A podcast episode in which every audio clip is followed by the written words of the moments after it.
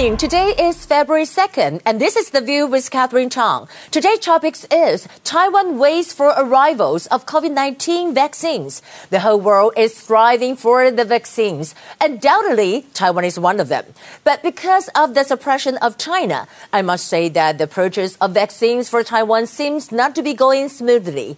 And Taiwan has already purchased 10 million doses of vaccines from AstraZeneca. Another 5 million doses of vaccines are from the COVAX platform. But when will the vaccines be shipped to Taiwan? Here are some points.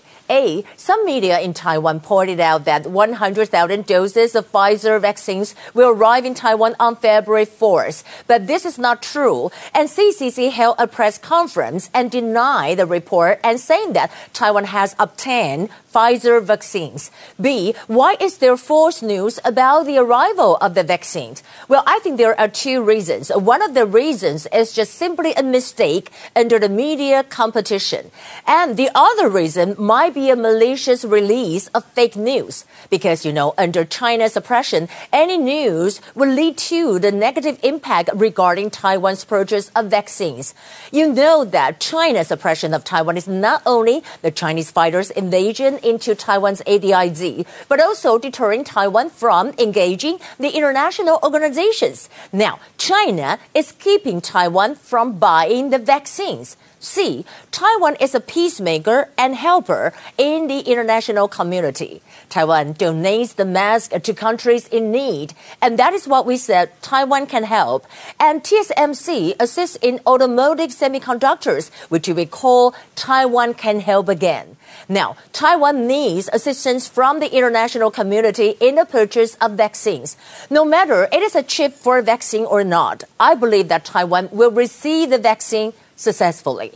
Here are the top stories. Today we have three confirmed cases. They are imported cases from the United States, Japan, and Philippines. First, I want to talk about the New York Times saying that Biden's nightmare may be China. We know Pratas or Kinmen Islands both are controlled by Taiwan, but are closer to China. And some Chinese and Americans alike worry that Chinese President Xi Jinping might invade one island or the other to pressure Taiwan. The United States will most likely to be drawn into perhaps the most dangerous confrontation with another nuclear power since the Cuban Missile Crisis. We're talking about the cross-strait relations. The U.S. Secretary of State Antony Blinken talked about China posing the most significant challenge to the United States. Blinken received his first interview after taking over the office when the NBC chief foreign affairs correspondent asked about would you take steps if there is any action by China against Taiwan? Do you see a military confrontation possibly in your future it was China. And Blinken just kind of responded and saying that there is no doubt that China poses the most significant challenge to us of any other country. But it's a complicated one. We have to be able to approach China from a position of strength, not weakness.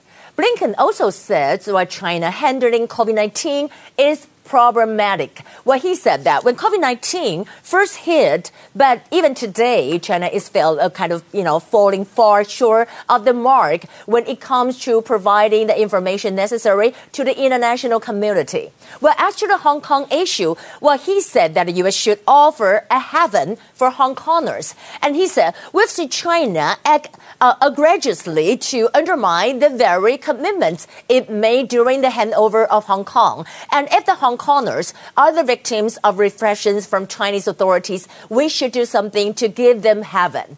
Well, there are some problems about China and Canadian regarding the T-shirt. Well, according to Global News, saying that China largely supports with Canadian embassy over Wuhan and bad pattern shirts.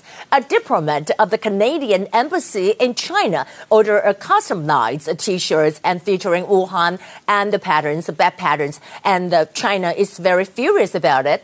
And China's foreign minister spokesperson Wang Wenbin just condemned, and he said that the Chinese side is shocked by this. We demand that the Canadian side immediately investigate the matter thoroughly and give China a clear account. Well, as to the Myanmar coup situation, Bloomberg said that Myanmar army chief challenges Biden bad beat on China. By seizing power, Myanmar's generals are providing Joe Biden's with the early test of his efforts to counter the appeal of China's authoritarian model in Asia. In a meeting with the, you know, last month with General Min Aung Hlaing, Chinese Foreign Minister Wang Yi just called the two countries brothers while praising the military national revitalization.